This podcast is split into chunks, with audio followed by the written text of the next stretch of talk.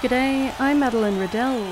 Raiders coach Ricky Stuart says our guys need to keep up their A game in tomorrow's home clash against the Dragons. It's after our guys defeated the Broncos in last week's upset win. We've got to keep those standards, and I don't expect this to drop off. And it's one thing we've focused uh, focused on this week in um, making sure that we're happy with our contribution contribution individually.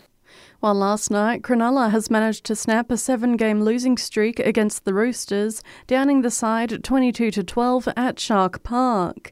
Nicho Hynes, the star, producing a stunning second half to lead the boys to a come from behind victory. He says he needed to make up for his last performance. Sometimes we get guilty of blowing teams off the park early and not playing the full 80 minutes. So my mindset this week was that I have to kick us into good positions to put us in positions to win the game. And I felt like I let the team down against the Warriors, so I really want to make up for that.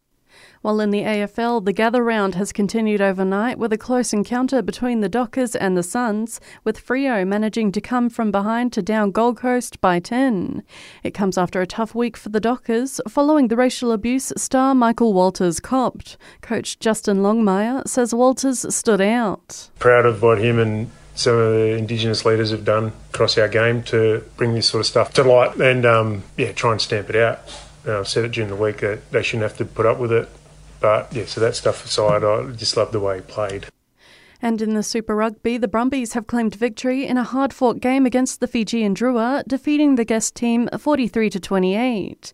Coach Stephen Larkham confesses the Canberra team weren't always in control of the field. A couple of mistakes from us. Uh, we knew that they're going to, you know, particularly when they get behind on the scoreboard, they're going to run it from anywhere. And they were just good. Like they were big bodies. They were um, marching their way down the field pretty easily for periods there. We, we really didn't fix that up until the second half, I felt. The Brumbies women's team also won their match over the Rebels, claiming victory with a 30 to 23 score. And that's the latest from the Sport Report team. Join us again tomorrow morning for more sports news headlines.